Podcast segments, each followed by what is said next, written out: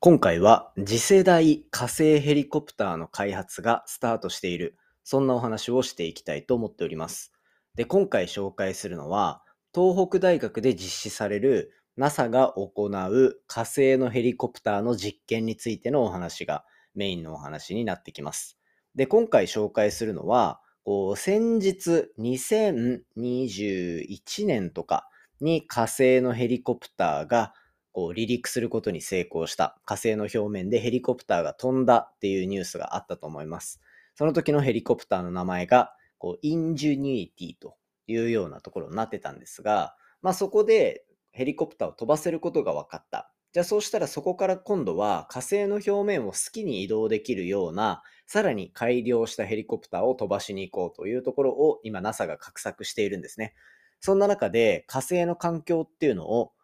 再現することができる、そんな施設を東北大学が持っているというところで NASA と東北大学の共同研究がスタートした、そんなお話を今回は、次期ミッションがどういうものなのか、そして火星のヘリコプターが一体どういう意味を持っているのか、そんなところからお話ししていきたいと思っておりますので、ぜひ最後までお付き合いください。佐々木亮の宇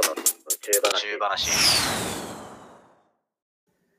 にせんにじゅうにねんろくがつはつか、始まりました佐々木亮の宇宙話。このチャンネルではいちにちじゅっぷん宇宙時間をテーマに最新の宇宙トピックスをお届けしております。ということで本日エピソードろっぴゃくにじゅういちわを迎えて、まあ、Twitter のスペースも相変わらず生放送でお送りしております。ということでですね、まあ、もし気になる方はぜひ Twitter の方をフォローしていただけると、夜中だいたいじゅうにじとか、そのぐらいのタイミングでこう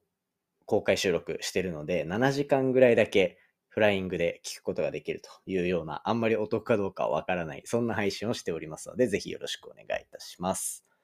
はい、ということでですね、まあ今日はどんな話しようかなと思ってたんですけど、まず今皆さんのおかげでですね、ポッドキャストのランキングが日本国内ななじゅうはちいとなっております。いつも聞いてくださって本当にありがとうございます。僕の最終的なポッドキャストのこう目的、目標っていうところは日本一を取るっていうところになっているので、で最近はまあ Spotify の独占配信に切り替わり、だいたいひゃくい前後をこうフラフラしてるような感じになってる、ちょっとひゃくいを下回るかなっていうところになってたわけなんですけど、最こう昨日とかポッドキャストのコラボが公開されるとかがいろいろ重なって、きっと新しく聞きにくれ来てくれた方が多かったんじゃないかなというところで、今日本ランキングななじゅうはちいまで上げさせていただいております。本当にいつも聞いてくださってありがとうございます。まあ、ここからね、こうやっていろんな方に聞いてもらって、宇宙の面白さっていうところを実感してもらった先で、日本一になれるっていうところを目指して頑張っておりますので、引き続きよろしくお願いいたします。はい。ということでですね、まあ、そんな感じでランキングは上がってきて、非常にモチベーションも高くなってきてるなというところで、あとは今日、皆さん見てた方いらっしゃるかなと思うんですが、僕は、あの、格闘技ですね、タケルと那須川天心の試合を見てものすごく興奮して、でそんな興奮のままちょっと時間が経ってしまい、夜中収録しているというような状況になってます。見た方にはきっとこの感動が伝わるんじゃないかなと思うので、もし見たよっていう方いたらですね、なんかコメント欄から見たよね、やばいよねっていう話をしてくれたらめちゃめちゃ嬉しいです。ということでですね、じゃあ早速本題いきたいと思います。今日の本題は火星のヘリコプターが新たに開発され始めているというお話をしていきたいと思っております。で、今回紹介するのはにせんにじゅういちねんに実際に火星の表面で飛行することに成功した火星ヘリコプターというものがあったのを皆さんご存知でしょうか。こちらが名前インジュニティと呼ばれるもので、火星でヘリコプターが初めて飛んだっていうところで、まあにせんにじゅういちねんとかっていうのは火星探査ものすごく注目されてた年だったんじゃないかなというふうに思ってます。で、そんな中で今実は火星の探査がガンガン進んでいる裏で、火星の次のヘリコプターっていうのも作ろうとしているというような状況になっています。で、実際にこのヘリコプターをの製作、主導しているのは NASA のエイムズリサーチセンターっていうところでして、そこが今回新たに Rome X、 これ略称でえっとロトロロータークラフトオプティマイゼーションフォーザアドバンスメントオブマーズ、マーズエクスプロレーションというところのこう頭文字を取ってローム、ローム X というところで、まあ新たなこう次の火星探査用のヘリコプターの開発というような感じですね。このプロジェクトの中に東北大学が巻き込まれて、えっと、開発をしていっているというところがこうプレスリリースとして出ていたので、こちら紹介していこうかなというところになってます。で、そもそも火星の表面でヘリコプターを飛ばす理由が何なのかっていうお話。これは結構うーん地球表面でドローンを飛ばすっていうところの発想に似ているんですけど、火星を今までどうやって探査してきたかっていうと、大きく分けてに種類の方法で火星の表面を探査していた。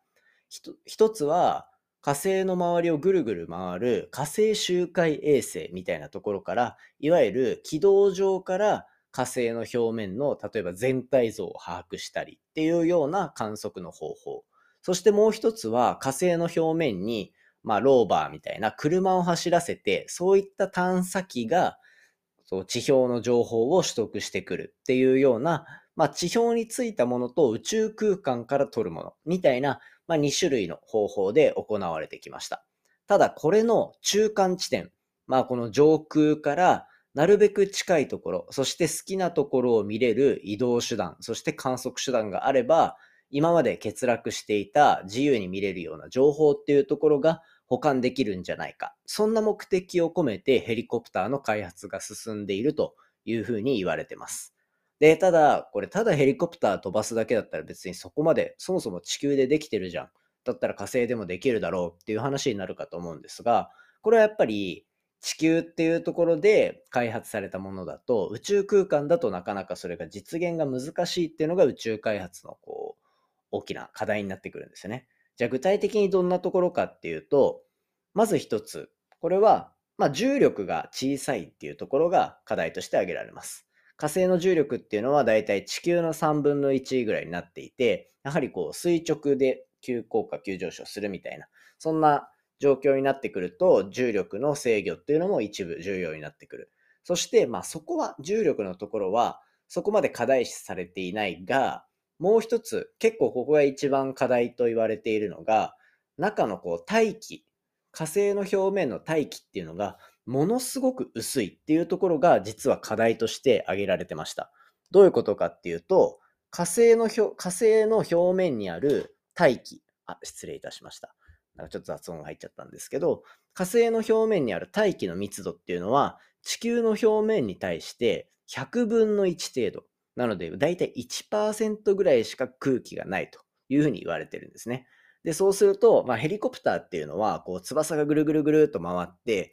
空気を下に送ることによって飛んでいるみたいな形になるので、その言ってしまえば送る空気がないとか、そういうような状況になるんですね。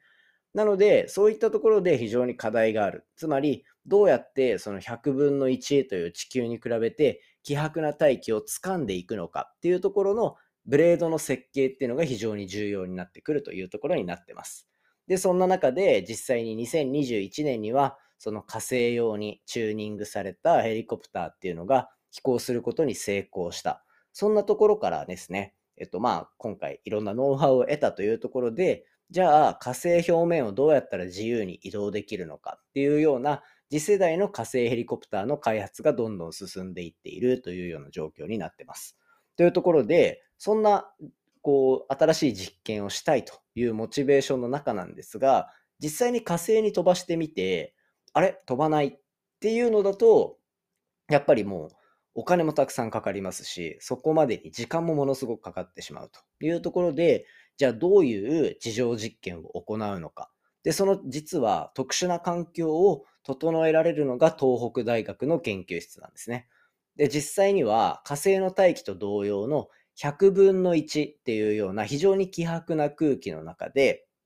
火星の環境を模した試験が行える環境っていうのを ナサ に提供するというのが東北大学が今回のこのプロジェクトに参加していく方向性になります。で、今回この ナサ が開発しているヘリコプターについては次いつ飛ばされるか次いつ火星での実験が行われるかっていうところは大きく出ていないので、そちらについてですね、また打ち上げの時期だったりっていうのが明確になってきた時には、またポッドキャストでいろいろお話しできればなというふうに思っております。